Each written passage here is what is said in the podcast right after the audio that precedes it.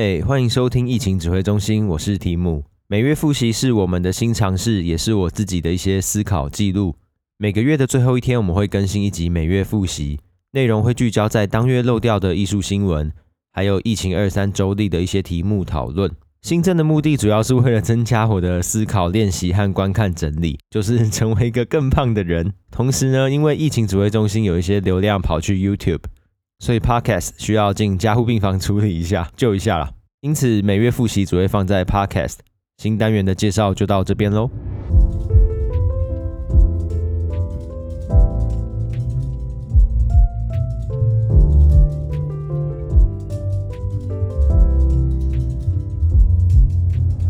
现在的录音时间是二零二三年的一月二十七下午。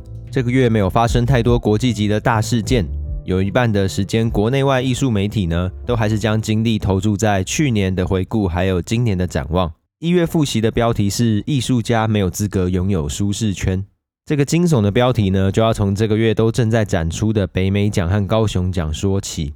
不知道你们有没有去看过这两个奖项？因为这两个奖项是国内官方机构非常重要的年轻艺术家奖项，所以从评选过程到展出状况，大家都会积极去关注。得到首奖可以获得更多资源，甚至是个展的机会。因此，很多看不爽的群众就是会去靠北艺术开喷，总是会屡试不爽的匿名发表高见，甚至会从一档展览的问题不断扩大，像是一只自我膨胀的怪兽，到处吃，到处吃仇恨，到处吃阴谋论，扩大诠释成台湾整个艺文环境的问题。心里想着没拿到奖或看不爽没关系，在网络上至少我们可以争取一叶知秋大师的称号。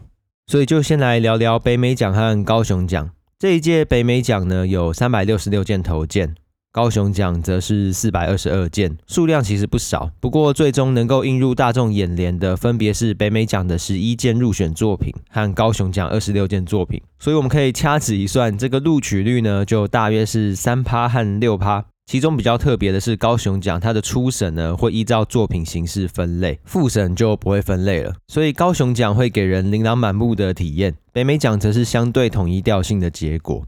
我跟北美奖的爱情故事呢，就要从二零一三年开始说起，因为我从二零一三年开始每届北美奖都有去看。二零一三年我多大？一三一四。才高二吗？对，一五年毕业，所以二零一三年是高二。那说到这个高中呢，就要先岔题一下，因为有一个很白痴的故事想和你们说，应该说很低能啦。就我们可能或多或少都有这些经验，感觉自己知道一个很酷很屌的冷知识，就想要去问别人知不知道，一种践踏别人、做高自己的幼稚行为。例如说，小学生会炫耀自己会念一些很难的字啊，让别人说哦，你会读很多字，你好厉害哦，才怪嘛。我高中读师大附中美术班，有一天一位同学就过来问我说：“诶，你懂艺术吗？你知道北美馆吗？”有点嘲讽的意味。我当下就愣住，心里在想说：“这有什么 陷阱吗？应该是陷阱题吧？”只是我看着他的脸，也感觉不出什么线索，所以我还是回答说：“你说的北美馆是圆山附近的台北市立美术馆吗？”结果同学摆出惊讶的表情说：“哦，我原本以为你会说北美馆是北美洲博物馆，你蛮厉害的嘛。”他他啊，他他怎么会敢问这种问题？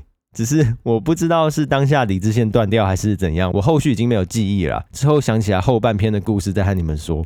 刚刚说到，我从二零一三年开始，每届北美奖都有去看，而且每一届首奖后续的个展我也都有去看。值得一提的是，早得奖的不一定会早办个展，因为创作形式和人生规划不一样。所以从二零一三年一算，也是一个十年。这十年的首奖有平面绘画、大型艺术计划。摄影、装置艺术也有科技艺术，所以种类上其实并不单一。而且我列出来的只有首奖，如果我们将入选的作品呢都涵盖进来，大概能够建构出一个近十年新秀艺术形式的图鉴系统。说到这边，其实领域内很多人都会觉得北美奖和高雄奖不行啦，就这类学院与官方机构高度挂钩，这种展览、这种奖项根本就是艺术毒瘤。选评机制呢，就是在扩大舒适圈，但是真的是吗？我觉得要好好想想，每年的评审名单都不完全相同，领域涵盖了在做艺术创作的艺术家、展览策划的策展人，还有艺评，甚至是艺术行政相关的专业人士，应该算是包山包海啊。那年纪也有一些流动，所以如果这样的奖项和展览是扩大舒适圈，那就意味着整个国内艺术圈都是舒适圈，那就真的很大圈哦。这么大一圈，搞不好已经不是圈了，已经是一颗舒适大星球，蛮幽默的，我觉得。因为先不论能够囊括各式各样的舒适圈是长什么样子，因为多元和舒适圈理论上是冲突的，我们都知道，我们都知道吗？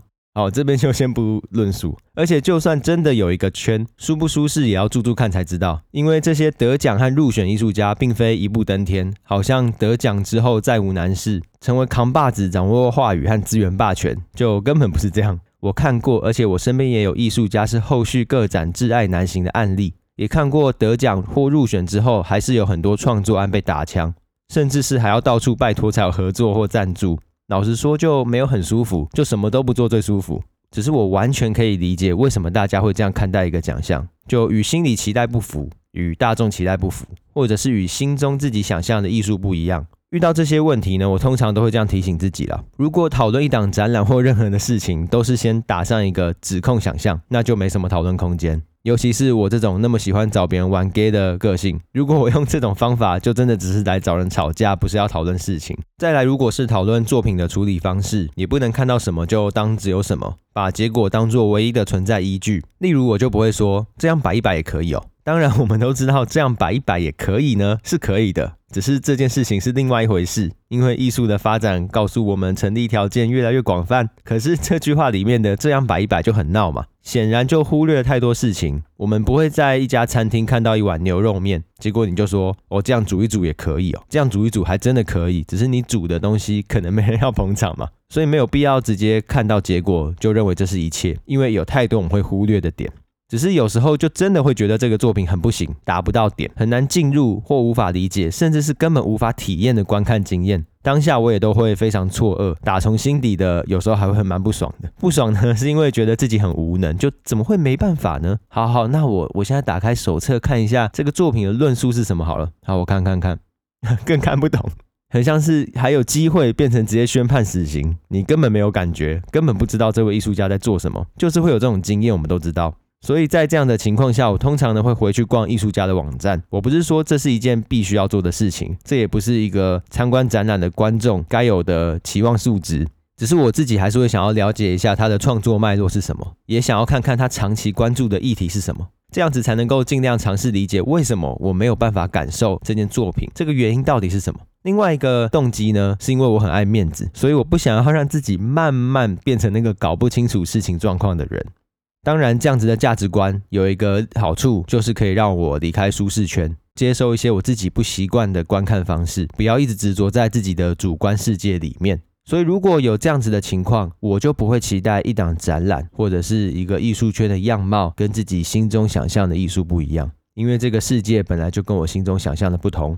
所以艺术家有没有资格拥有舒适圈呢？这个答案很白痴嘛，因为大家当然都有资格拥有舒适圈，每个人都有资格拥有舒适圈，而且这是我们与生俱来保护我们自己的方式。但是我会说，艺术家同时也没有资格拥有舒适圈。和你们讨论这个论点，会想要请出一位大大一起加入这个战局。这位大大叫做李维史陀。李维史陀在《忧郁的热带》中有一段写道说：“我们已经无能为力了，文明已不再是只长在肥沃土地上。”一两个受到保护的角落里，精心培育的稀有柔弱花朵，然后中间省略一些哈。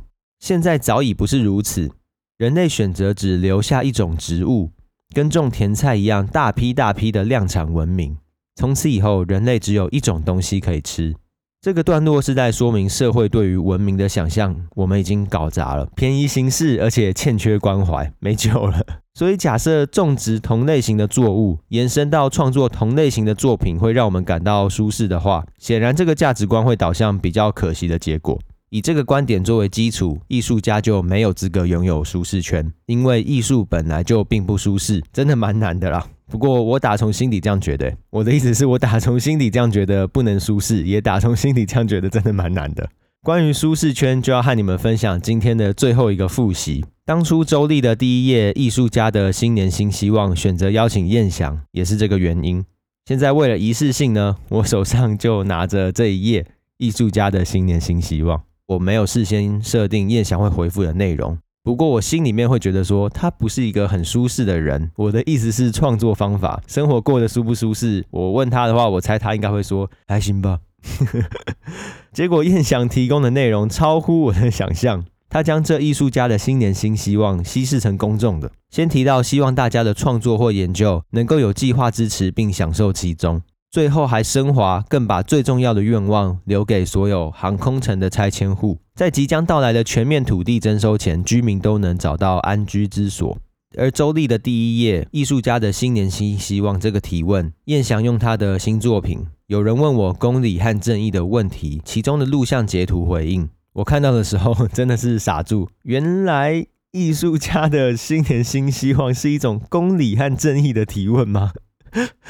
到底平常身处什么样环境，接触了什么样的人，才有这种思维？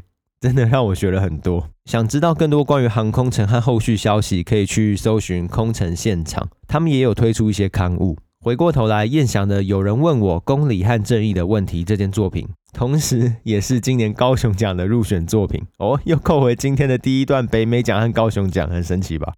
所以这个奖项和展览正在做的事情，真的跟我们想象的一样吗？正在扩大舒适圈或创造舒适圈吗？这个复习。我要打上一个大问号，因为我觉得超不舒适的，创作动机不舒适，创作过程不舒适，创作经费也不舒适，还有什么不舒适的？持续关注才能够有新的发现，都蛮不舒适的啊。当然，我知道如果能够让不舒适成为一种舒适，那是最好。不过那不是今天讨论的主题，根本上的原因就是因为这个世界还有太多的不舒适角落，而如果艺术不和这些不舒适站在一块，那就真的太遗憾了。